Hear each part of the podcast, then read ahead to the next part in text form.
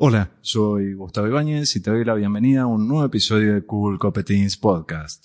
Estoy en la Universidad Tecnológica Nacional en Argentina para conversar con Matías García, quien comenzó a interesarse en las computadoras desde muy temprana edad, cuando sus padres le regalaron una Commodore 64, donde dio sus primeros pasos en la programación, haciendo algunos cursos y de forma autodidacta.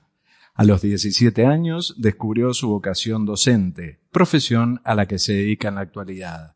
Es técnico superior en informática aplicada, profesor en informática aplicada y licenciado en tecnología de la educación. También es una de las personas culpables de enseñarme y haberme ayudado a tomar la decisión de pasarme al software libre.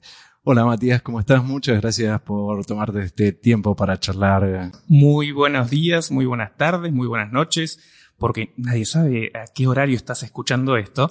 Este, pero bueno, muchas gracias por invitarme, Gustavo, y estoy acá para hablar contigo. ¿Por qué no me contás un poquito qué te gustaba hacer cuando comenzaste a programar? ¿Y hay algún soft que hayas hecho que recuerdes con más cariño en tus inicios? Y bueno, la verdad, como comentaste al principio, tuve la suerte de tener unos padres muy avanzados para su época. Yo arranqué a trabajar con computadoras a los ocho años, muy chiquito, este, y cuando recién arrancaba todo también acá en Argentina, porque estamos hablando de fines de los 80, principios de los 90, donde había muy poca, muy poca idea, la verdad que de todo lo que se podía hacer. Entonces, bueno, mis primeras computadoras, como, como bien decías, fue una Commodore 64, ya estuve con algunos amigos jugando un poco con Atari, con Spectrum y ese tipo de cosas que eran más de para jugar hasta que me llegó una Commodore. La Commodore era era, no sé cómo explicarlo, pero era amor puro por algo que era novedoso, era nuevo y en realidad si vos la aprendías no hacía nada. o sea que había que programar todo porque no había tampoco sistema operativo. O sea, la Commodore no tenía sistema operativo, había que programar todo lo que vos quieras hacer. Entonces, a partir de un lenguaje muy, muy básico, de hecho era basic, este, uno tiene que hacer todo. Entonces, lo primero era comprarse un libro para poder ver a ver cómo comprarse un libro, obviamente porque no había internet, ¿no? Tampoco para buscar nada. Así que eh, un libro, una revistita que salía y tenías que ir al kiosco todas las semanas a buscar a ver qué había, qué sé yo, y era programar, programar en basic sumamente básico y nada, los primeros jueguitos que uno hacía para, para ver a ver qué pasaba y nada, eso. O sea, los primeros que programé realmente fueron juegos, eh, juegos básicos, nada del otro mundo tampoco, hasta que, bueno, después obviamente avanzando un poco con, con la tecnología también empecé a, tener otros equipos, eh, un 286, una XT, este, o sea, tuve de todo, cosas con disco rígido, cosas sin disco rígido, con un mega de RAM. O sea, hoy sería algo imposible.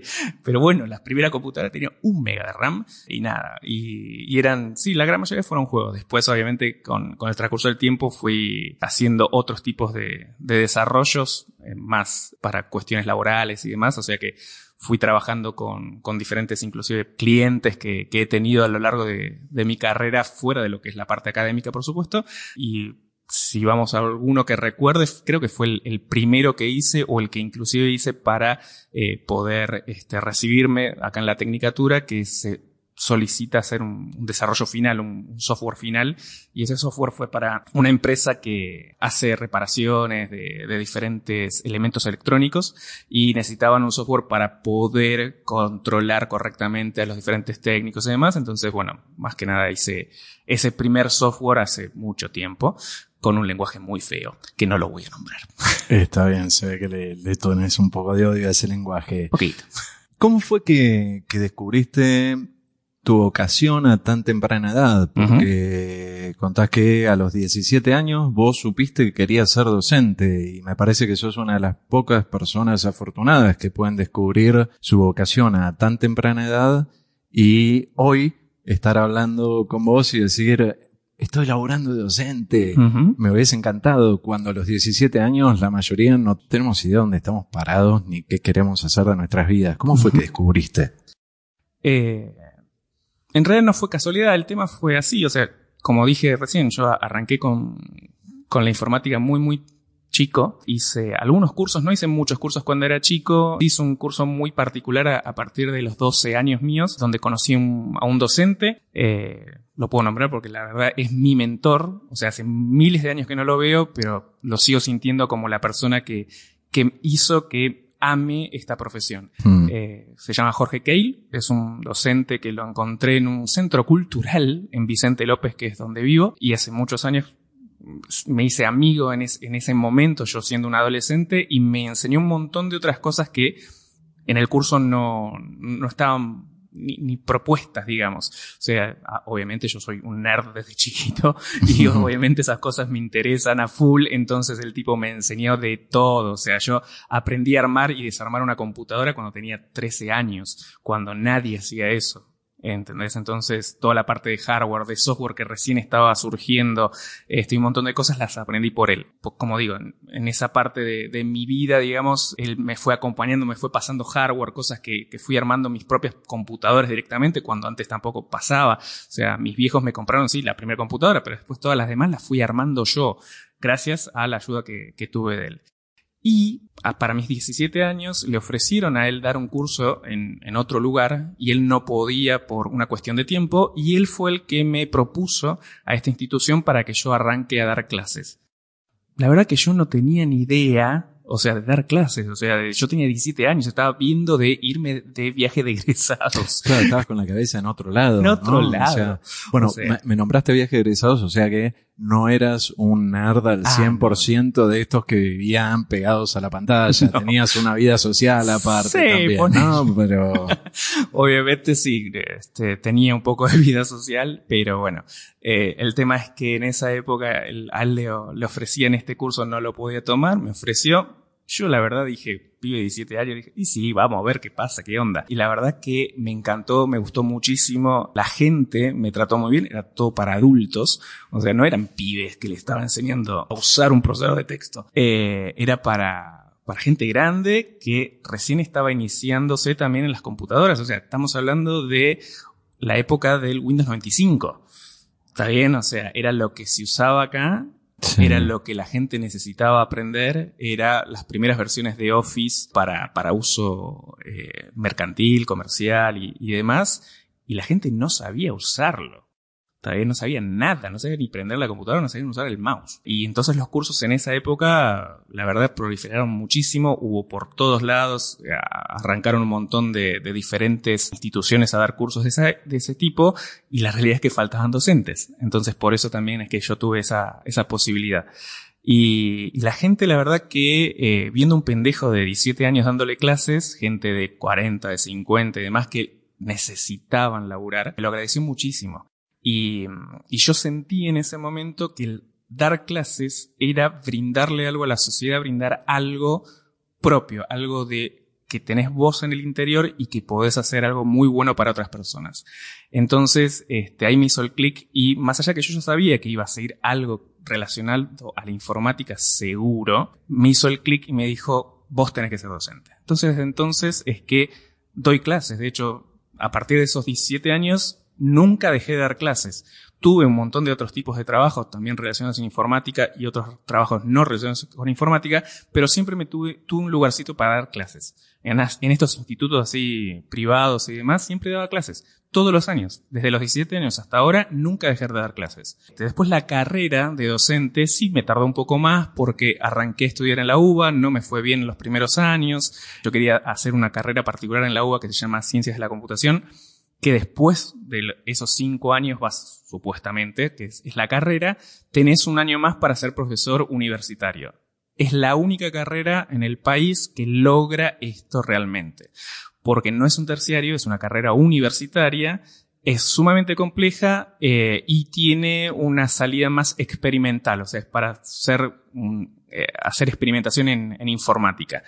La carrera es espectacular, pero es re compleja. La verdad que me costó muchísimo, la tuve que dejar por tiempo, porque tenía que trabajar y un montón de otras cosas que suelen ocurrirnos cuando empezamos a crecer. Mm. Y la dejé durante varios años y cuando quise volver a, a tomar la carrera docente para realmente ser un docente con el papel que me habilite a poder dar clases realmente, elegí otro lugar para estudiar, elegí un lugar que hoy es mi casa, que es donde yo trabajo hace muchos años y es donde estamos en este momento. Eh, nada, eh, hice la carrera como un tiro en, el tiempo que tiene que ser y demás, y desde entonces sí ya me dedico, digamos, a, la docencia con el papel que habilita para hacerlo. ¿Qué es la informática aplicada? En fácil, para que la gente que está escuchando entienda un poquito. Eh, a ver, si hacemos un paralelismo, podríamos hablar de la física teórica y la física aplicada. Sí, o sea, la física aplicada es utilizar las herramientas que provee la física para poder aplicarlo y hacer algo. O sea, si yo tengo que hacer un, no sé, un edificio, tengo que hacer un puente, yo estoy aplicando la física, o sea, las cuentas, las diferentes técnicas como para poder sacar las diferentes evaluaciones que tengo que hacer para construir algo. La física teórica es ya una cuestión más de pensar la física para cómo después se va a aplicar. En la informática pasa lo mismo. La informática aplicada se enseña, digamos, todo lo que corresponde a lo que se va a aplicar de la informática, sea software o sea este, algoritmos o sea técnicas de programación o algo de ciencias de la computación que se aplica realmente a algo tangible o algo que va a ser necesario utilizar. Entonces, la, materia que vos das cuando los chicos están estudiando, en general, más allá de tener como toda cátedra o toda materia una parte teórica, van a los fierros directamente, no andan tanto dando vueltas como en otras carreras o en otras ramas de la informática donde para tocar una computadora pasan cuatro años quizás o, o, en una de esas ni la tocaron durante toda la carrera, ¿puede ser? Sí, puede ser. Hay carreras que sí son, como por ejemplo la carrera que había comentado antes de Ciencias de la Computación de la UBA, es una carrera mucho más teórica, que sienta bases para que uno después pueda desarrollarse, pero sí, es bastante más teórica. En cambio, acá en el instituto, eh, en informática aplicada, justamente es todo lo contrario, es mucho más práctica, es mucho ir directamente a, al trabajo real. En la experiencia que vos tenés como docente durante tantos años, bueno, tantos no porque no sos tan viejo, me vas a pegar ahora si te digo eso, ¿cómo ves actualmente la educación en Argentina a nivel general? Y si me podés hacer una pequeña comparación desde cuando vos comenzaste hasta el día de hoy. En realidad eh, hay muchas aristas, hay muchas cosas que hay que ver o hay que pensar sobre el estado actual de la, educación en general en Argentina. Hay básicamente cuatro o cinco puntos que, se deberían tocar para poder entender todo bien. Eh, por un lado está la sociedad en general, o sea, los problemas sociales que tenemos eh, particularmente en Argentina, la violencia, eh, los, problemas que hay de familia, eh, o la falta de familia, o la, necesidad que tienen a veces los padres de tener que trabajar justamente para poder darle a sus hijos una, una mejor vida en general, hacen que eso haga cambiar un poco también a la fase o lo que tiene que hacer la escuela. Y al tener que cambiar lo que tiene que desarrollar la escuela, que es básicamente enseñar y poder producir mejor, una mejor sociedad, o sea, que, crezca, hace justamente lo contrario, o sea, nos tenemos que ocupar de los chicos porque no tienen contención en su casa, hay chicos que van a la, a la escuela sin comer, hay chicos que no tienen que vestir, hay un montón de cuestiones sociales que hacen que la labor que tiene que ser la escuela o la educación en general se vea bastante limitada. Esto estamos hablando de educación primaria y secundaria. En general. Lamentablemente, universitaria también. A nosotros nos pasa, por ejemplo, yo también doy clases en el Joaquín B. González, que es un, instituto de formación profesional o para profesores justamente, y tenemos chicos que vienen de realmente muy lejos, que vienen a estudiar por el prestigio que tiene la, la institución, y hay veces que nos dicen que no tienen plata para poner en la SUBE. ¿Está bien? O sea, no pueden venir, no pueden venir a, cursar porque no pueden pagar la SUBE. ¿Entendés? Entonces, estoy hablando de personas adultas.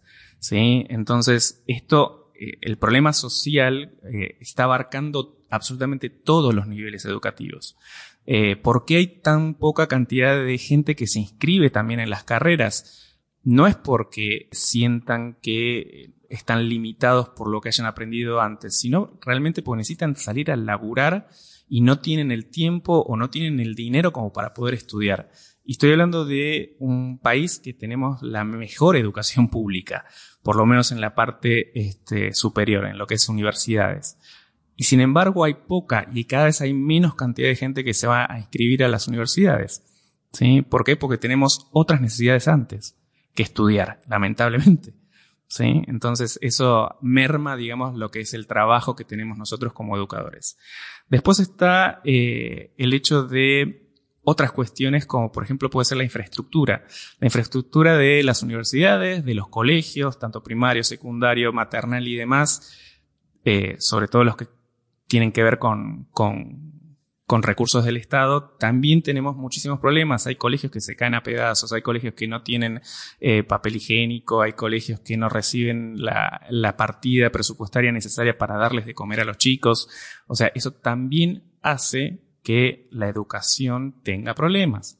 Después, otra área también importante es cómo está, cómo es el, el, la calidad de vida que tiene un docente. O sea, todos eh, hablan a veces en... Me, me, indigna mucho la gente cuando empieza a comentar cuestiones de educación, en, por ejemplo, en los diarios o en las redes sociales y demás, sin saber realmente cómo es trabajar ni cómo es vivir como docente. O sea, lamentablemente la, la, prensa a veces hace comunicaciones erradas o puntualmente ¿qué, o no. ¿qué, ¿qué, es lo que te molesta? Por ejemplo, cuando dicen que los docentes tienen tres meses de vacaciones. Por ejemplo. Por ejemplo, una pavada que sí, se nos viene a la cabeza que leí el otro día en un medio. Uh -huh. ¿Qué otras cosas son que, que te molestan o que a vos te gustaría darle a conocer a la gente que los medios no dan a conocer o que la sociedad en general no, no conocemos? Las personas en uh -huh. general no conocemos de lo que es la vida de un docente más allá que sabemos que los sueldos son magros, son escasos, tienen que laburar en distintos lugares y no es que trabajan todo, media jornada o cuatro horas en una universidad y después se van a la casa o se van a laburar a otra empresa. Si, si también hay docentes que, que reparten su tiempo y se dedican a la actividad privada. Pero vos que sos docente exclusivo al 100%. Uh -huh. ¿Cómo te repartís tu vida y, y qué, cuáles son los problemas esto que, que, te gustaría mencionar que a veces los lees en las redes sociales y te indigna o los ves en los medios y te indigna?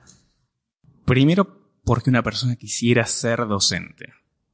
Hay que partir de ese lado primero. O sea, hay mucha gente que escribe, como recién dijimos en redes sociales, en diarios y demás, de que no, porque es una carrera fácil, porque son pocos años y bla, bla, bla. Y la realidad es que no es para nada así. Eh, se necesita estudiar mucho para ser docente, se necesita, necesitas prepararte mucho. Obviamente todo depende. Yo, en, en mi caso particular, soy de informática, pero sé porque trabajo en, por ejemplo, en el Joaquín, que es un lugar donde tenemos 18 profesorados de diferentes áreas, biología, matemática, historia, hay un montón. Conozco que los chicos tienen que estudiar muchísimo para poder recibirse. Entonces no es una carrera sencilla, son cinco años, ¿sí? Una carrera para ser docente, para poder ser docente superior, requiere mucho sacrificio, mucho tiempo y demás. Se exige mucho porque la idea es que tengamos cada vez mejores docentes. O sea, la, exigencia de los profesorados es esa, poder lograr y, y, actualizar a todos los docentes para que tengan una, mejor producción para sus futuros alumnos. Entonces el docente en realidad además ya sabe, o sea, el alumno, el que está estudiando en un profesorado, porque encima se los decimos lo que ya estamos dando clases ahí.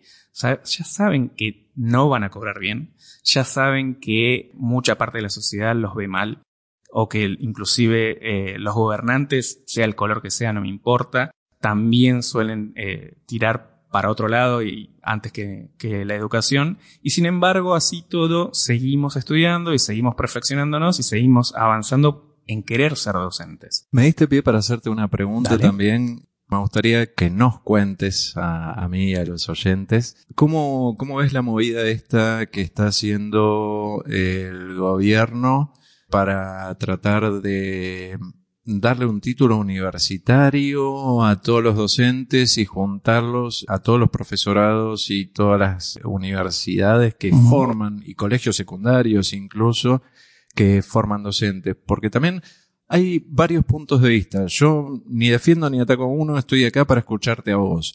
Pero he leído, por ejemplo, que docentes se quejaban porque iba a cerrar el Mariano Moreno, que es un colegio muy conocido y de muchísimos años y una gran trayectoria acá. En realidad lo que va a cerrar no es el colegio Mariano Moreno, sino quizás la parte terciaria. El colegio Mariano Moreno va a tenerse, va a seguir teniendo primario, secundario. ¿Crees que eso puede ser positivo para mejorar la educación y la formación de los docentes o te parece que no va a ser para nada positivo y es contraproducente? En realidad, lo que suele hablarse sobre el problema educativo es, o, algunos dicen, no sé, este, la falta de capacitación o la falta de actualización y bla, bla, bla.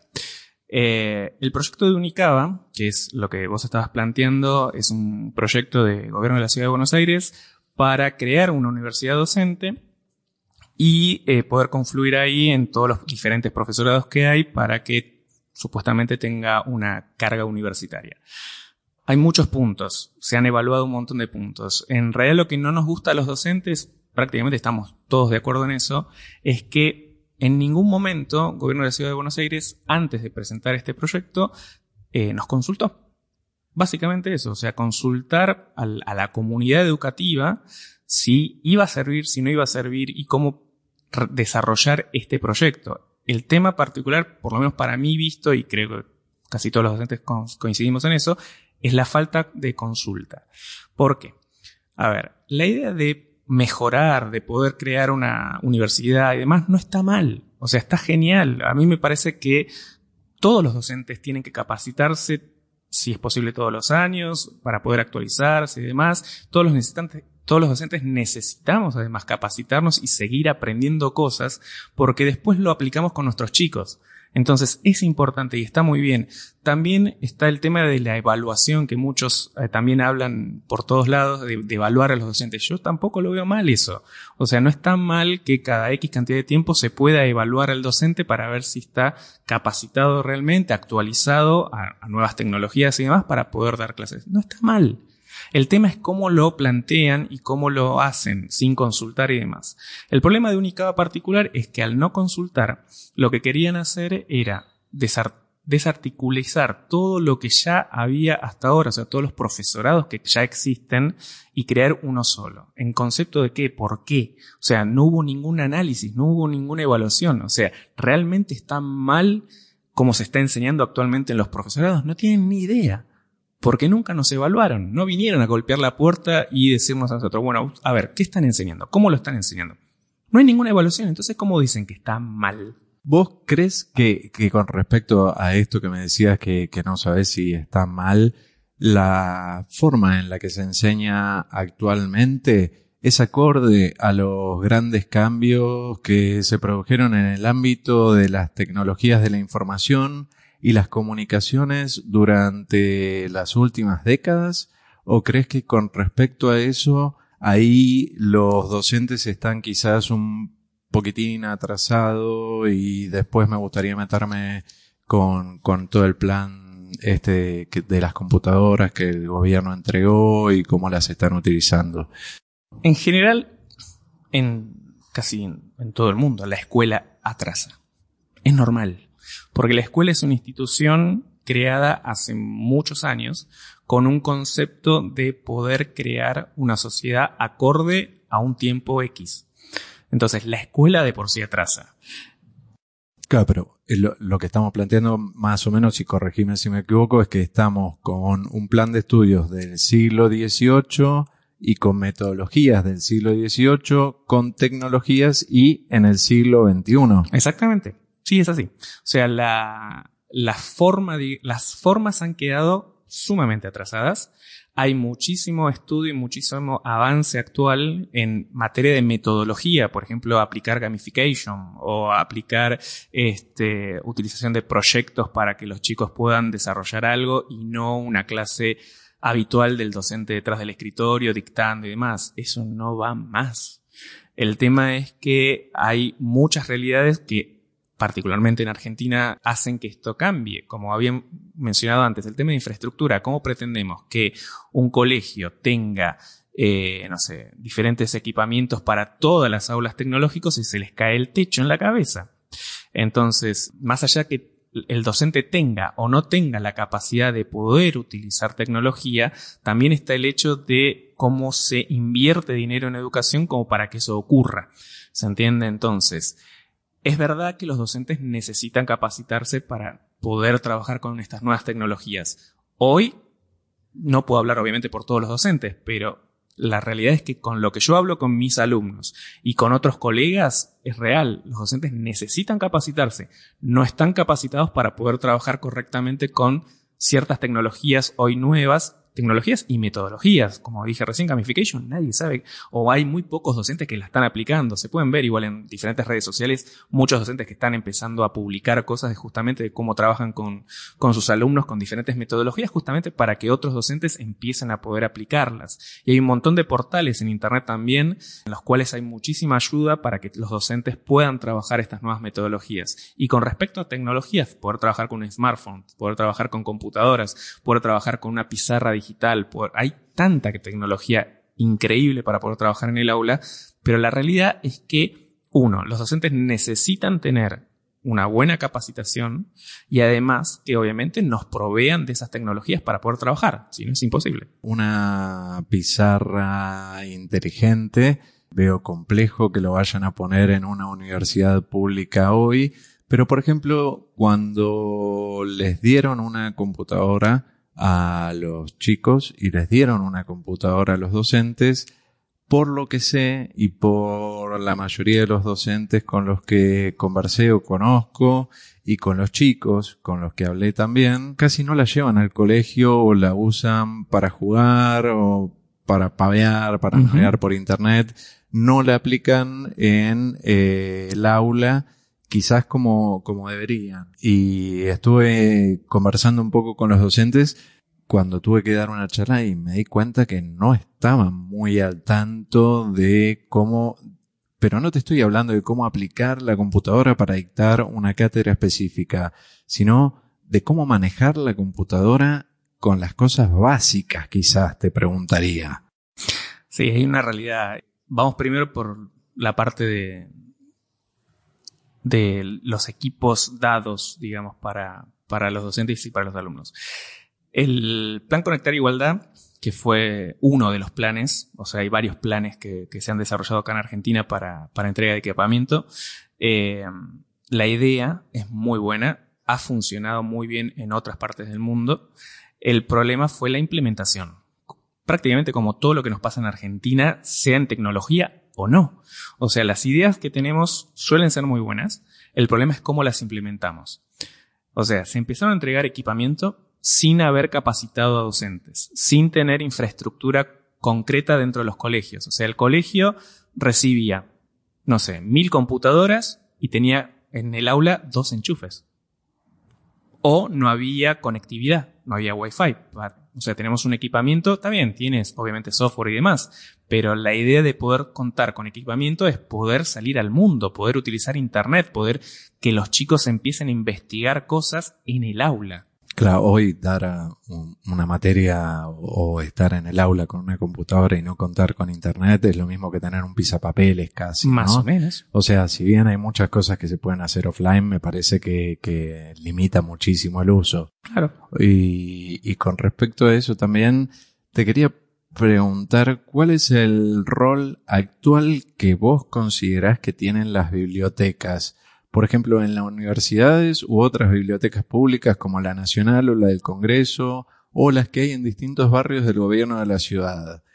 ¿Sabes por qué? Porque me pasó lo que vos estás diciendo. Yo fui con mi notebook porque no tenía conexión a internet, se me había descompuesto y fui con mi computadora a conectarme a la Biblioteca del Congreso, a la Biblioteca Nacional, a bibliotecas barriales que puso el gobierno de la ciudad que están bastante bonitas estéticamente, pero no tienen un enchufe. Entonces no, no entiendo cómo pensaron o en qué cabeza, sobre todo en las más modernas, porque si estamos hablando de la biblioteca del Congreso, no sé, yo te puedo entender que que haya sido diseñada de otra forma, pero no puedo entender cómo todavía no le pusieron enchufes en el piso para que cada uno vaya con su computadora y la pueda conectar. Lo mismo pasó en las eh, bibliotecas de barrio y el wifi que tenían era cuando había también, porque no, no siempre tenían conectividad.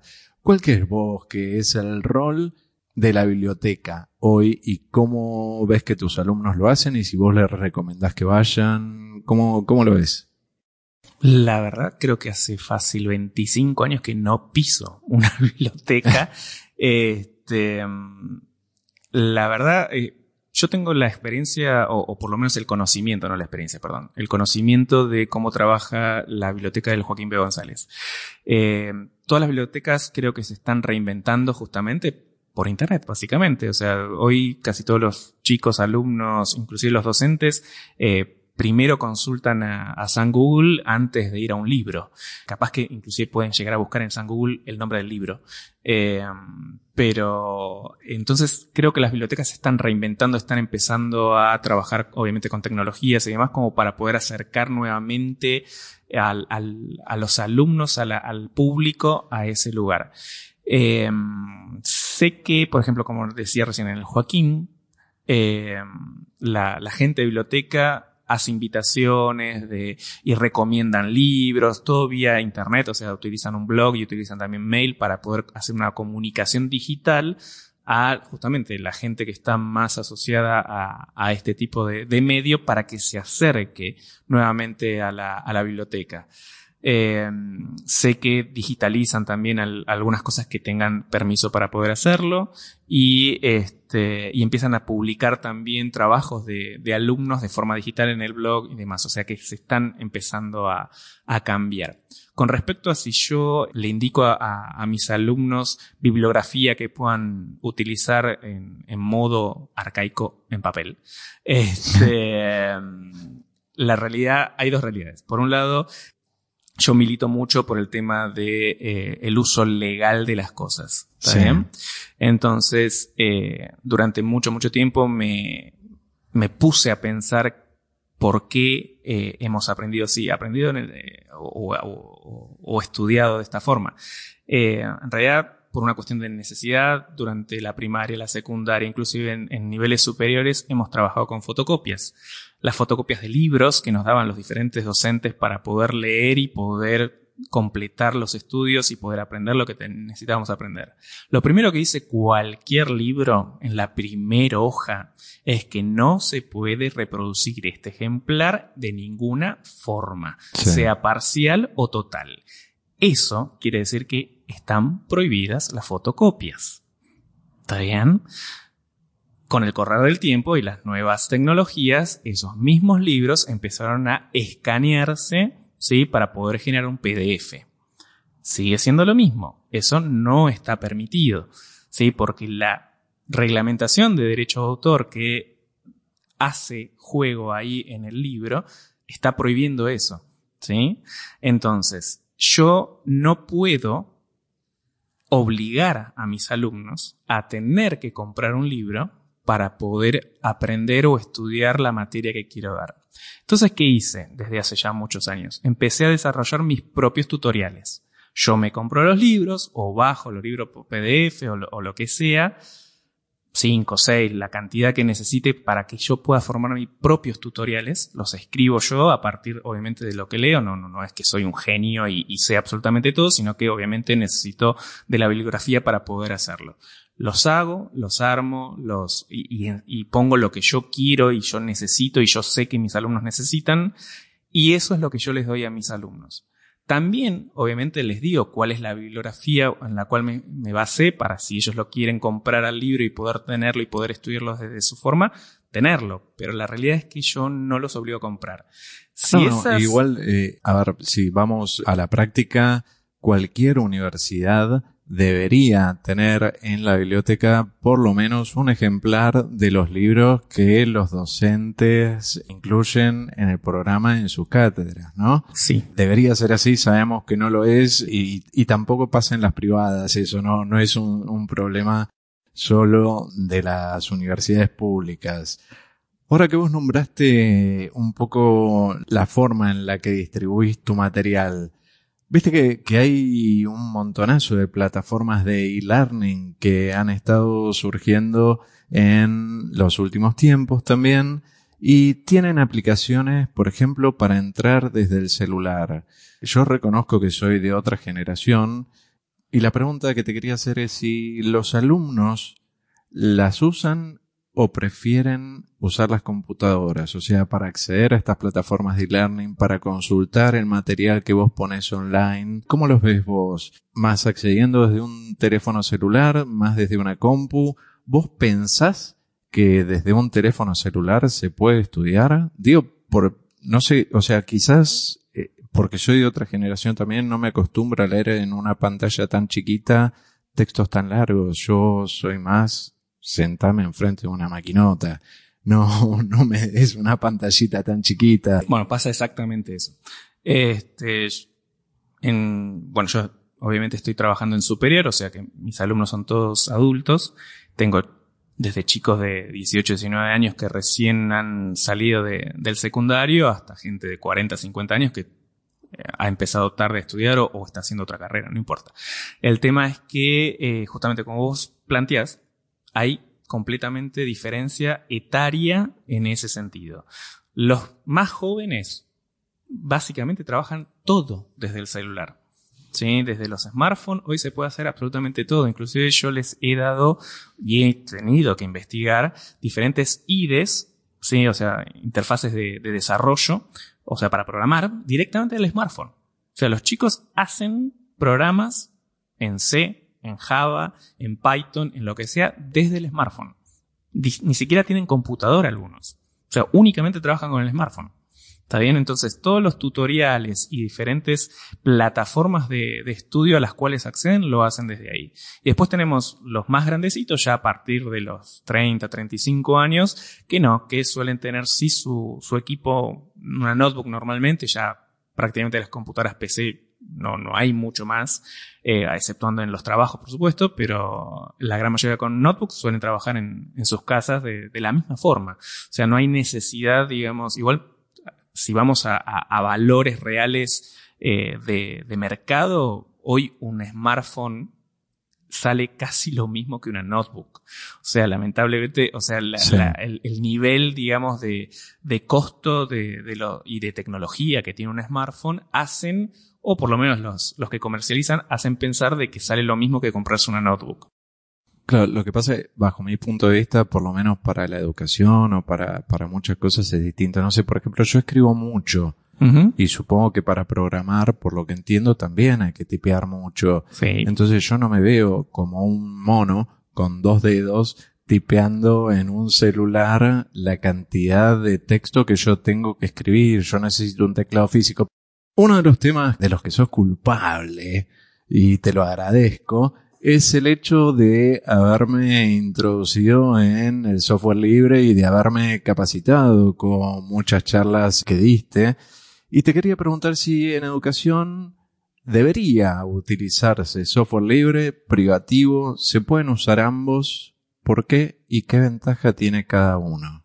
Bueno, por un, vamos a separar algunas cosas si se pueden entender bien. Dale. Primero, eh, obviamente sí, soy del tipo de docente que promueve la utilización de software libre eh, desde hace ya muchos años y de hecho podríamos decir que milito para eso, o sea, hago conferencias, doy charlas, eh, soy organizador de Filisol, trabajo también para el grupo de Ubuntu acá en Argentina y demás.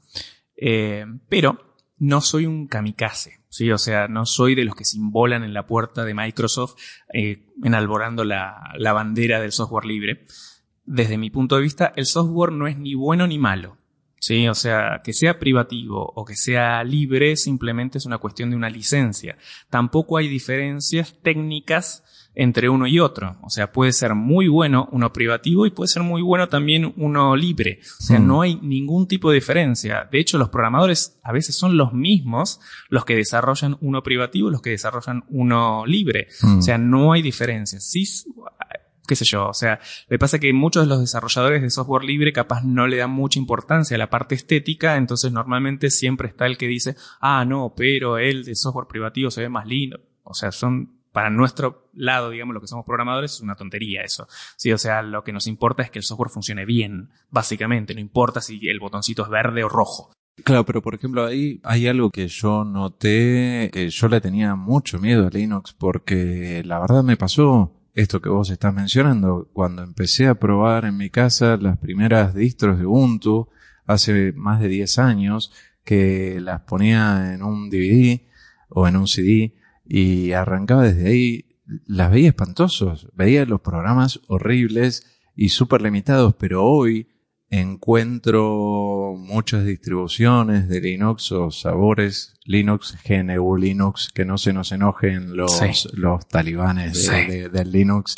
Llamamos GNU Linux, sabemos que es así, pero para ver bien lo vamos a decir Linux. Me, me pareció que, que, es mucho más amigable estéticamente, ¿no? Con lo que estabas diciendo hoy ya no es tan así. Los programadores está bien, ustedes usan la terminal y ven todo en letritas, en un color y no les importa nada esa parte, pero después me parece que hoy las distros están viniendo mucho más amigables. Sí, la verdad es que sí, obviamente con, con todo el avance que hubo, cada vez más gente se está volcando también a la utilización de software libre. A, a, nivel mundial estoy hablando, entonces sí, obviamente, y también hay un montón de empresas privadas que empezaron a apostar también por el software libre. O sea, hay mucha gente que, como dije recién, hablando de Microsoft, por decir algo, Microsoft es dentro de las empresas privadas una que aporta muchísimo dinero para el software libre.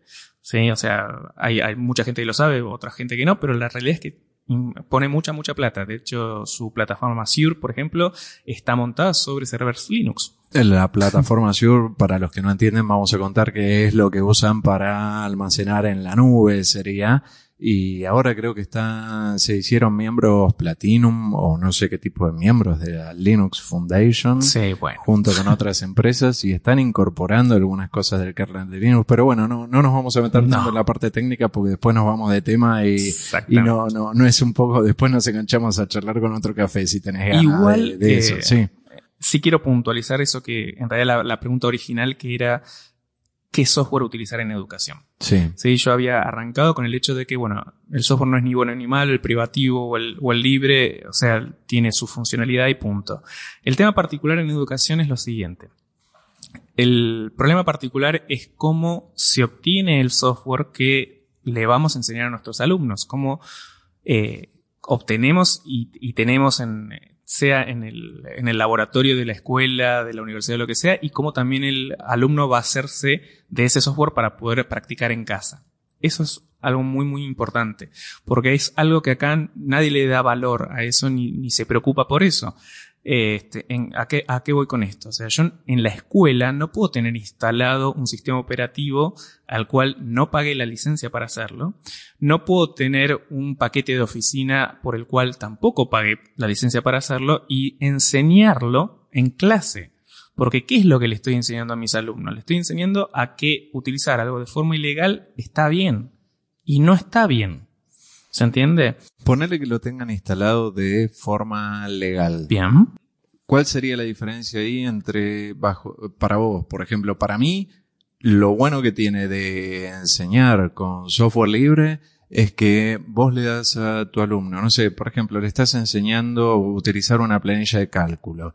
Si lo estás usando con Microsoft Office, tenés que darles Excel, y el alumno tiene que ir a comprar el Excel. Cuando le va a decir, papá, comprame el Excel, el papá va a terminar yendo al Parque Centenario. Es un ejemplo que diste vos, o al Parque Rivadavia, que son, bueno, se puede bajar. Dos lugares, eh, sí, sí, sí, donde te venden software pirata y, y lo terminan comprando ahí porque muchas veces puede ser, eh, dependiendo del software, muy, muy caro. Quizás el Office no, no es uno de los, de los paquetes más caros, pero hay otros que son carísimos. Pero después también me parece que hay, y no sé si coincidís en esto, una parte de democratización, podríamos llamarlo, en el acceso. Eh, la otra vez estaba haciendo un proyecto con un grupo de personas y encontré gente que sabía usar un project pero no todo el mundo tenía Project eh, de Microsoft instalado en la computadora. Entonces buscamos un reemplazo que fuese multiplataforma y lo podían usar tanto usuarios que tuvieran el sistema operativo Mac, Linux, Windows o lo que sea. Entonces, tampoco soy un fanático del software libre o de los sistemas operativos libres, si bien prefiero usarlos. Pero me parece que se pueden instalar software libre también en computadoras con sistemas operativos privativos. Claro, seguro. O sea, la filosofía del software libre es justamente darle la posibilidad al usuario de que haga lo que quiera con el, con el, con el software en sí. Entonces, cuando desarrollamos software libre, justamente lo hacemos pensando en que el usuario lo pueda usar justamente en cualquier plataforma. Entonces, casi todo el, desarrollo en software libre es multiplataforma, no al revés. O sea, la gran mayoría de la gente que desarrolla para la plataforma de Microsoft termina desarrollando un software que únicamente funciona allí. En cambio, casi todo el software libre es multiplataforma. Eso nos permite a los docentes justamente poder darle a, nuestros alumnos software que sabemos que lo va a poder trabajar donde el alumno pueda hacerlo. O sea, yo no sé si mis alumnos tienen instalado eh, Microsoft Windows o, o, tienen Linux o cualquier, cualquier distribución o si tienen una Mac en la casa. Entonces yo no puedo estar planteando mis clases a partir de un software particular. Si yo tengo que darle la apertura a que el alumno elija el software que quiera. Si yo voy a dar procesador de texto, yo tengo que enseñarle al, alumno a, utilizar el procesador de texto, no un procesador de texto. No decirle, ah, en el menú tal está tal cosa, tenés que usarla para hacer tal cosa. No, yo te enseño a usar márgenes. ¿sí? Y los márgenes lo puedes trabajar con Microsoft Word, con eh, LibreOffice Writer, con el que, que, venga con Google, con Google Docs, este, no sé, hay 20 procesadores de texto diferentes en el mercado. Hay algunos que son libres, hay otros que son privativos, este, pero la persona tiene que estar capacitada para poder trabajar con cualquier procesador de texto, no con uno solo. Y ese es el error también que todavía existe en un montón de docentes de informática. Y es lo que estamos tratando también de erradicar, de poder darle opciones. Pero esas opciones también tienen que estar en el instituto donde vos te vayas a emplear. O sea, tu institución te tiene que dar la posibilidad de que si quieres usar un sistema operativo privativo, que esté, pero que también esté la, la, opción de poder trabajar con software libre. O sea, todos los equipos en las instituciones eh, de educación deberían ser dual boot. Y en ese aspecto, por lo menos en los lugares donde vos enseñás, en los laboratorios de computación, ¿tenés esa posibilidad de tener un dual boot? Dual boot le explicamos a la gente que es poder eh, seleccionar con qué sistema querés iniciar la computadora, sea con Windows o Linux o con Mac y Linux que es un poco más complejo, pero se puede hacer también. En las nuevas no, porque traen un chip, pero no, no vamos a entrar en eso, pero no importa. Eh, es tener la posibilidad de iniciar con dos operativos sistemas diferentes. Eh, en los laboratorios de computación donde vos das clases, ¿tienen esa opción en las universidades públicas o no? Bueno, eh, yo arranqué hace ya muchos años y hubo un tiempo en el cual fui más permisivo eh, o sea que trabajaba con lo que está instalado. Básicamente era eso. Pero después de muchos años me empecé a dar cuenta que era una exigencia mía que yo tenía que hacer a los lugares técnicos, a, las personas que instalan y demás en, en, las diferentes instituciones, era una obligación mía decirle que no, que yo no voy a utilizar lo que ustedes me pongan en los equipos, que yo quiero tener la posibilidad y que mis alumnos quiero que tengan la posibilidad de elegir. Y para poder hacer eso, necesito que ustedes, como lugar que, o, las personas que trabajan en, las partes de las instituciones en, en soporte, necesito que ustedes me den la posibilidad. O sea, no me pueden coartar e instalar lo que ustedes quieran. Necesito más apertura. Entonces empecé a todas las instituciones donde me iba a presentar a preguntar qué sistema tenía y si era posible poder hacer un dual boot, poder instalar software libre también en los sistemas privativos que tenían ya instalados y demás para que cuando yo dé la clase mi alumno pueda elegir con qué utilizar. Si quiere trabajar con el libre, que trabaje con el libre. Si quiere trabajar con el privativo, que trabaje con el privativo. Y que yo también, en el equipo que pueda trabajar, pueda trabajar con lo que yo quiero. ¿Y cómo te fue? En algunas bien y en otras mal. En las que no me fue bien, directamente no acepté el trabajo. O sea, lo que pasa es que está bien, yo ya tengo muchos años encima y mucha espalda encima. Obviamente un, un nuevo docente capaz que no se anima, digamos, a, a perder un trabajo por eso. Pero en todos los lugares donde hoy en día estoy trabajando es porque planteé esa situación y todos las han entendido y entonces acá en UTN tenemos Dual Boot, en el Joaquín tenemos Dual Boot y en otras instituciones donde trabajo también tenemos Dual Boot. ¿Qué pensás de Guaira? Le contamos un poquito a la gente que Guaira es una distribución que se armó en Argentina y viene instalada en las computadoras que se reparten a los alumnos. Eh, ¿Crees que se mantiene actualizado de manera adecuada? ¿Sabes por qué te consulto esto? Porque tengo entendido que en algunos momentos, tanto el gobierno anterior como el actual, lo dejó un poquito abandonado el proyecto y las actualizaciones no eran tan frecuentes y los alumnos empezaron a encontrar con algunos inconvenientes y eso hizo que los pocos que querían usar Linux tuviesen que pasarse a Microsoft porque venían con Dual Boot. Venían además con Windows y con Linux, ¿no? Sí. Entonces, al dejar de tener las actualizaciones eh, Guaira, directamente dejaron de usarlo. Entonces me pareció un poquito contraproducente a mí. Y también no, cuando vi Guaira, no encontré el porqué de hacer esta distribución. No estoy en contra de que se hagan, pero vos me podrías explicar también por qué y si se puede llamar una distro porque vos que usas Ubuntu o cualquier otra persona, yo uso Mint, por ejemplo, me gusta, no, no por otra cosa, eh, me, resulta cómodo. Eh, le puedo instalar exactamente los mismos programas que le podrían instalar la gente que está haciendo Waira. Waira yo lo veo como que le cambiaron el look and feel, eh, por llamarlo de algún modo, y le instalaron tres o cuatro programas que tienen que ver con la educación. ¿Eso vos lo considerás un sistema operativo o una distribución eh, basada en educación?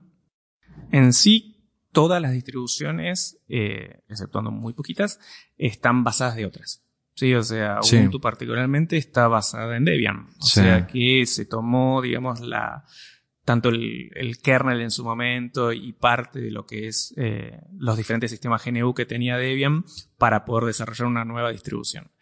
Eh, en el caso de Guaira pasa lo mismo. Guaira es una, es una basada, o sea, está basada en otro sistema, en otra, en otra distribución.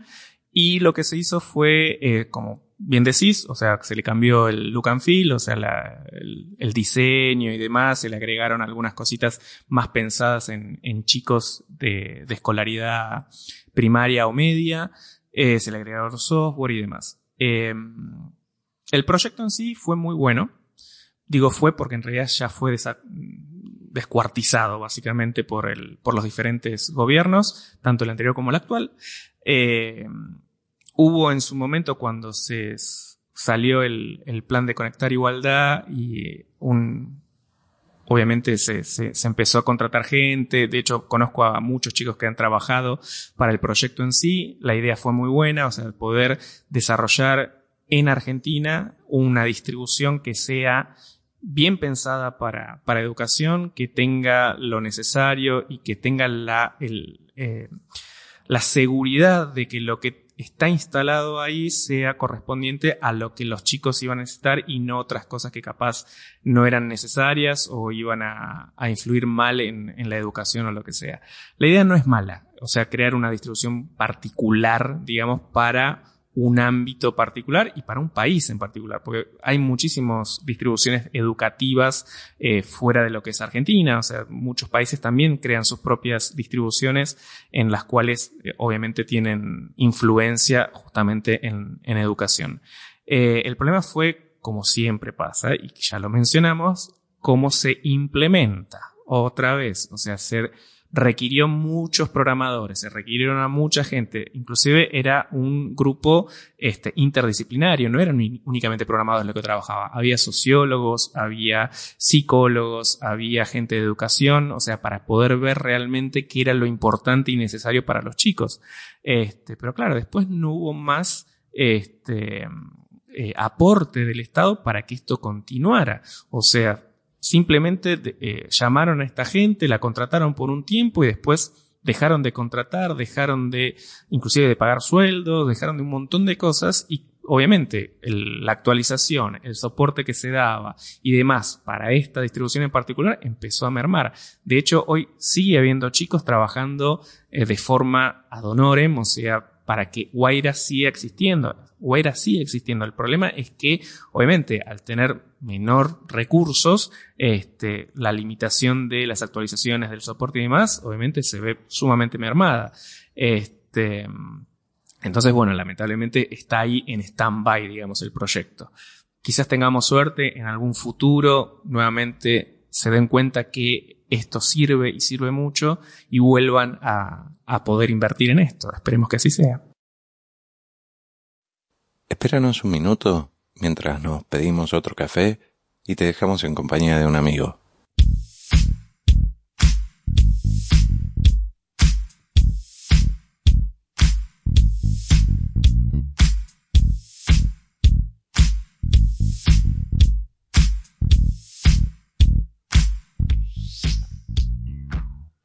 Neosai Linux Podcast, un podcast de tecnología, software libre y GNU Linux.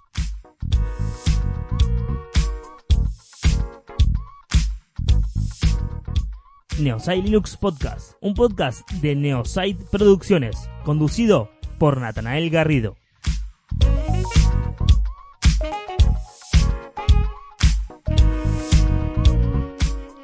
www.neositelinux.com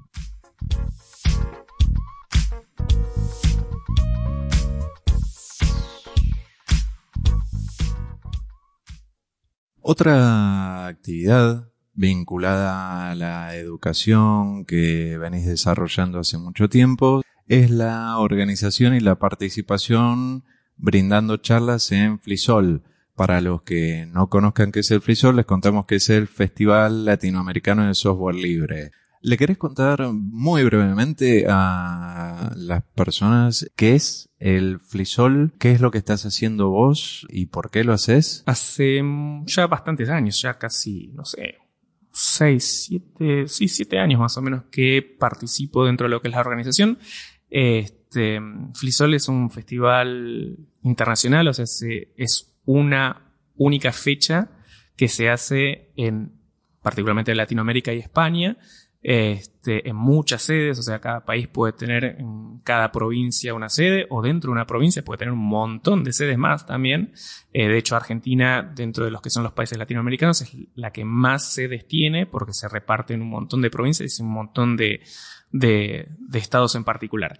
Eh, la idea del festival es que sea la primer, este, el primer paso que dé una persona para poder comenzar en el software libre. O sea, no es un festival en el cual se habla de cuestiones técnicas súper avanzadas, ¿sí? de cómo hackear la, máquina de la NASA para poder ver las fotos de T. ¿sí? No. Este, eso no es la idea de este festival. La idea... Igual si conoces algún lugar que den esas charlas, no lo nombres porque nos van a censurar el podcast. sí, sí, sí. este, este, la idea del festival es que la gente venga, que se interiorice, de que podamos dar charlas básicas en las cuales expliquemos cómo configurar, cómo poder utilizar un procesador de texto de forma básica. O sea, la idea del festival es esa. Obviamente siempre hay alguna charlita un poquito más técnica porque al fin y al cabo, o sea, todo lo que estamos somos nerds y queremos ver esas cosas. Pero este, la idea cuando viene la gente es, bueno, ayudarlas en, su primer paso. Eh, ¿Por qué me, me, puse a, a, laburar en esto, bueno, es parte, digamos, también de ser docente. O sea, la, la idea es brindar a la comunidad este, una idea, un, un, una creencia que yo tengo de que seríamos una mejor sociedad si todos pudiéramos entender realmente que el software es sumamente importante para desarrollarnos como ciudadanos y para poder desarrollarnos como sociedad en sí. O sea, el software no es simplemente software y que uno lo usa y punto. O sea, atrás hay un montón de cosas y el tema de las licencias, o sea, de lo que te permite y lo que no te permite algún software hacer, es sumamente importante. O sea, el acceso al conocimiento, el acceso al mundo a partir de Internet es importantísimo tenerlo y hay que entender cómo accedemos, hay que entender por qué un sistema operativo nos permite hacer algo o no nos permite hacer algo o hace algo porque se le ocurre.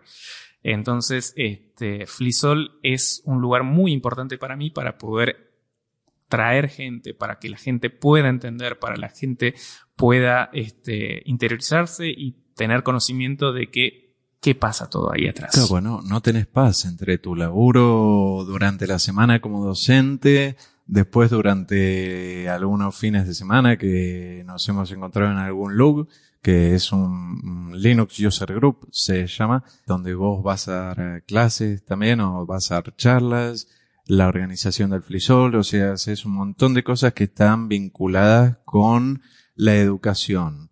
Y una de las charlas a las que yo asistí, que fue donde nos conocimos en esa charla justamente, fue una que se llama Licencias para Matar que me pareció interesantísima. ¿Por qué? Porque cuando vos impartís tu, tus clases o das alguna charla, compartís un montonazo de información, como mencionabas anteriormente, que pones a disposición de tus alumnos.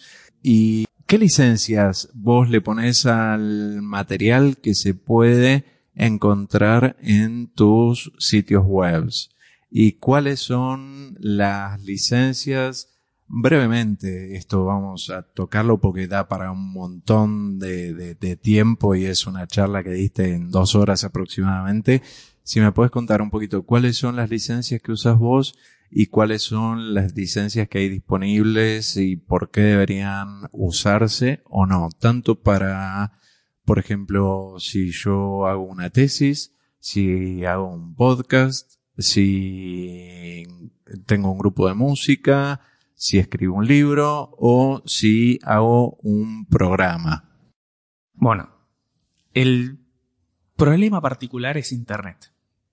O sea, cuando nace Internet, la libertad y todo eso que nos permitía Internet, la gente empezó a subir un montón de cosas. Subir quiere decir que, no se publica una foto, publica un documento que escribió, una carta, una novela, hace música y la sube, hace un video y la sube y demás.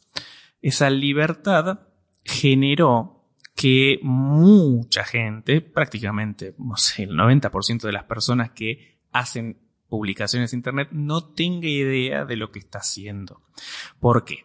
Porque en realidad cuando uno encuentra, por ejemplo, una foto, si está buscando en Google una foto para poner, por ejemplo, no sé, una presentación que quiere hacer para el colegio o para el trabajo o lo que sea, simplemente baja la foto y la pone, ¿sí? En la presentación. Y eso no está correcto. ¿Por qué? Porque la foto esa pertenece a alguien que fue el fotógrafo que sacó y tiene su copyright, o sea, el derecho de autor de esa foto.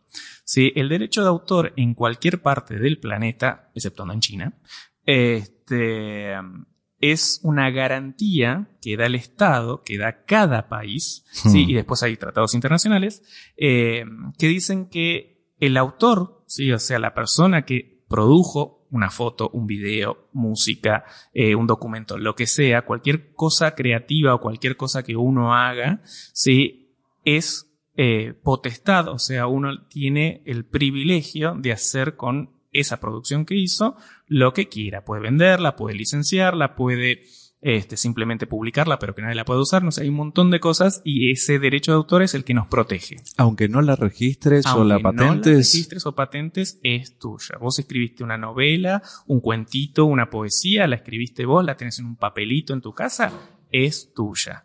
Sí, obviamente lo ideal siempre es registrar patentar o demás los diferentes inventos o lo que sea, porque ahí obviamente estás haciendo este, una presentación legal, digamos, ante algún ente que el Estado te provee para que quede un registro. Sí, pero la realidad es que en todo derecho de propiedad intelectual, este, lo que vos hayas hecho ya es tuyo y va a ser tuyo por siempre, si haya o no haya registro. El tema entonces es que mucha gente empezó a subir cosas de Internet y mucha gente empezó a utilizar cosas de Internet. El tema es que la utilización que está haciendo de esas cosas que hay en Internet no es legal.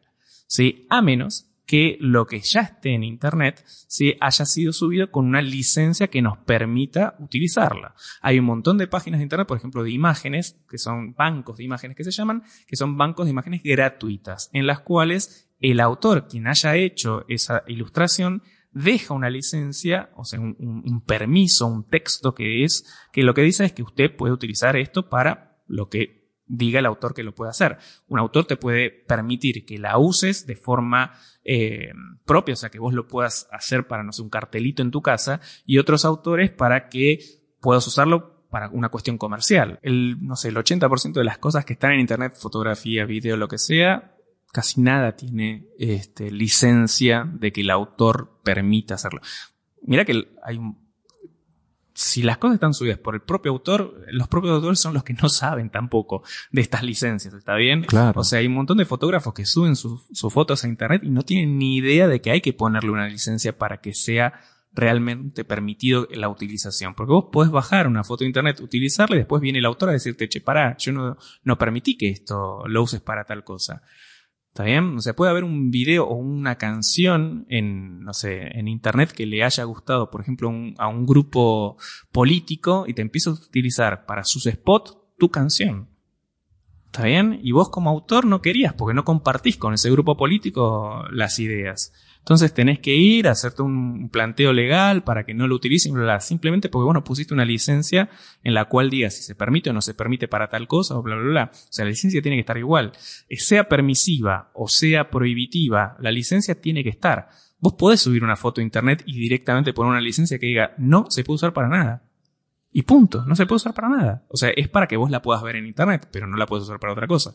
Sí, y después tenés las licencias permitivas en las cuales vos sí estás diciendo que el usuario puede utilizarlo para lo que quiera. Si quiere modificarla, si quiere utilizarla, no sé, no importa. Sí, acá en Argentina a, ese tipo de cosas nadie le da importancia. Vos caminás por cualquier calle y ves carteles y ves este, eh, ¿cómo se llama? Este, vitrinas y demás de, de diferentes negocios con imágenes, por ejemplo, no sé, yo ahora que tengo una nena chiquita, veo imágenes de Disney por todos lados. Hmm. ¿Le pagaron a Disney para tener esas imágenes puestas en, en un salón de fiestas? No. Y eso hmm. no se puede hacer. Sí, o sea, Disney te licencia la utilización de sus imágenes. Sí, hay un montón de, de, de merchandising, de, de, ropa, de juguetes y qué sé yo, que tienen imágenes de Disney, pero si lo damos vuelta vamos a ver que hay una eh, cuestión legal que dice que Disney realmente está permitiendo esa utilización. Sí, obviamente se la vendió, no, no importa eso, ¿está bien? Y después vemos otras marcas que no, nunca dieron ninguna, ninguna licencia para poder utilizarlo y eso. O sea, acá en Argentina pasa muchísimo. Vos, en general, ¿cómo licenciás los trabajos que les compartís a tus alumnos? Bien, yo, como dije antes, produzco mis propios eh, tutoriales, eh, ejemplos y demás eh, ejercicios que les doy a mis alumnos y demás. como dije antes, justamente porque no quiero obligarlos a, tener que comprar o, y peor si tienen que bajarlo de forma ilegal algún libro o lo que sea. Entonces produzco mis propias cosas. Pero obviamente para yo poder publicarlo en Internet, y que mis alumnos puedan acceder a, a, todo ese material, necesito poner justamente lo que acabo de decir, una licencia. Hay muchos tipos de licencias, hay licencias para documentos, o sea, para documentos de texto, hay otro tipo de licencias para códigos de programación, eh, hay realmente muchos. Eh, yo podría hacer inclusive una licencia que sea eh, privativa, o hablar con un abogado de licencias acá en Argentina, que me escriba todo un texto y poner ese texto en cada uno de los documentos que yo tengo en internet, lo podría hacer. Bien. La licencia tiene que estar, ese es el tema. O sea, que el, texto que diga que, que, está. En mi caso no, en mi caso mi idea como docente es que justamente lo que hacemos los docentes es compartir. Lo más importante del docente es compartir, compartir con conocimiento. O sea, aprendemos para que otros puedan aprender de nosotros. Entonces, poder crear mis propios tutoriales y poder brindárselos a mis alumnos es justamente compartir. Y además lo subo a Internet para que otras personas en otras partes del planeta también se puedan beneficiar de esto. Entonces lo que utilizo en el caso de los documentos es una licencia que es la licencia Creative Commons. Creative Commons es una organización sin fines de lucro a nivel mundial que escribió con un bufete de abogados, básicamente es eso, este, un texto en el cual eh, lo que dice es que el documento que vos estás eh, publicando en Internet o dándosele a alguien, inclusive como formato digital, un PDF, lo que sea, este, está bajo esa licencia. Vos lo único que haces es escribir, bueno, está bajo licencia Creative Commons, Argentina, internacional o la que sea, un número que es el número de versión, y en realidad lo que estás haciendo referencia es a un texto que está en Internet, en la página de Creative Commons, que es un texto extenso, serán tres, cuatro hojas bastante largas, este, de un bufete de abogados que escribió qué es lo que se permite y lo que no se permite hacer con ese documento. Vos podés elegir entre diferentes versiones dentro de Creative Commons, hay la versión más permitiva de todas es la que dice que se puede utilizar de forma comercial el texto, se puede utilizar y modificar como uno quiera, este, se puede utilizar para lo que sea el texto y, punto. Y hay otras que empiezan a eh, agarrar y, y, empezar a cortar algunas cosas, como por ejemplo que se obligue a que si se va a utilizar eh, ese texto, se escriba quién fue el autor original del texto este, que no se pueda utilizar de forma comercial, por ejemplo. Sí, en mi caso hago eso, o sea, mis tutoriales eh, están indicados que si alguien quiere modificar el texto, no hay ningún problema, pero sí tiene que hacer en algún lado referencia a que algo yo tuve que ver, ¿sí? Este, y tampoco permito que sea comercial. ¿Por qué? Porque alguien podría agarrar y bajar todos mis eh, archivos, ¿sí? De, por ejemplo, no sé, de, programación en Java y, armar imprimir un Un libro. Sí. ¿Está bien? O sea, y más allá que me ponga a mí abajo como que soy parte, digamos, de la bibliografía utilizada, estaría haciendo usufructo de algo que realmente esa persona no escribió. Este, y como mi idea como docente es que todos tengan acceso de forma gratuita al conocimiento y a esa información, por eso es que en mi caso particular, todas las licencias Creative Commons que uso son no comercial. O sea que la persona que lo baje lo puede usar, pueda dar clases, puede hacer lo que quiera con mis documentos, pero no terminar haciendo algo comercial. Vos me dijiste que esto, eh, licenciándolo de esta forma, ya pertenece a vos y vos no autorizás solamente el uso comercial. Supongamos que yo soy una mala persona, junto todo ese material tuyo y más allá que vos lo hayas licenciado, con esta restricción que no se puede utilizar con fines comerciales, me descargo todo tu material, voy, lo imprimo y publico un libro legalmente, cuando sale ese libro, si vos te enterás, eh, que eso es otro problema, ¿no? Voy a enterarse si salió o no salió, pero no importa. Si vos te enterás que yo utilicé todo tu material que está bajo esa licencia, ¿me podés hacer pelota con un abogado legalmente? Sí. Sí. Exactamente. Eh, más allá que las licencias Creative Commons, este, depende del país en realidad, eh, cómo son eh, incluidas dentro de, de los diferentes eh, códigos. O sea, la Creative Commons no está, por ejemplo, en el Código Civil argentino.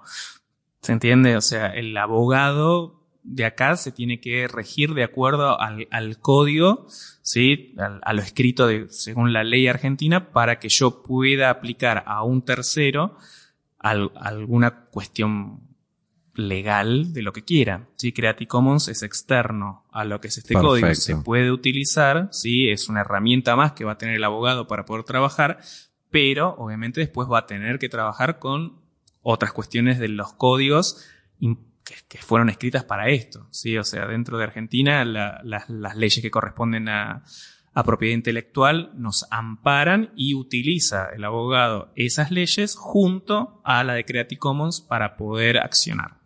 Una última pregunta y es la que yo considero quizás la más importante. Nuestro podcast se llama Cool Competence. Cuando vos salís, te juntás con amigos o tenés un momento en tu casa para relajarte donde tu mujer, tu, tu familia no, no te están volviendo locos. Eh, ¿Tenés un copetín preferido? Mira, vamos a hacer una confesión. en realidad, este, hace muchos años atrás, una de las profesiones que tuve, además de seguir dando clases, fue barman. Ah, bueno. Este, de hecho, hice un curso de coctelería. En realidad no es barman, es bartender, como se debe decir. Este, hice un curso de coctelería en su momento, en la juventud, en la locura de la juventud, a los 20 años, más o menos, una cosa así. Trabajé un ratito, unos meses de bartender en algún barcito. O sea que la verdad que en ese momento conocía mucho de coctelería y trabajaba mucho y, me gustaba. Eh, obviamente después fui creciendo y ahora ya no tengo mucho tiempo para salir a un bar con una niña de cuatro años. Así que se complica. Pero bueno, un cóctel que me gustaba mucho era uno que se llama Alexander. Se hace en una copa de cóctel, sí que es la, la clásica de un Manhattan, por ejemplo, una cosa así. Y eh, lleva canela, y un poquito de chocolate y el aroma que tiene ese cóctel en particular, la verdad que es muy muy rico. Hace un par de años que no tomo, es, es una realidad eso, pero bueno, si tuviera que salir ahora dentro de poco con, con algunos amigos para festejar fin de año y demás, seguramente uno de esos sería un elegido. Matías, muchísimas gracias por tu tiempo, buena onda y predisposición para conversar. Fue un placer para mí. Muchísimas gracias, un saludo para todos. A Matías lo podés contactar en Twitter, arroba prof. Y en su página www.profmatiasgarcia.com.ar.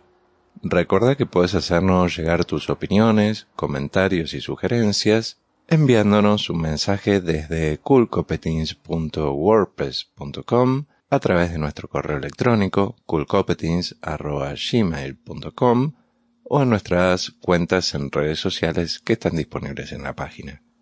Gracias por escucharnos y me despido hasta el próximo episodio. Todos los materiales utilizados en este podcast tienen licencias libres, excepto que se exprese lo contrario. Las marcas mencionadas corresponden a sus respectivos dueños. Este audio se encuentra bajo una licencia Creative Commons, atribución compartir igual 4.0 internacional. Las opiniones e ideologías de los invitados son propias y no necesariamente coinciden con las mías.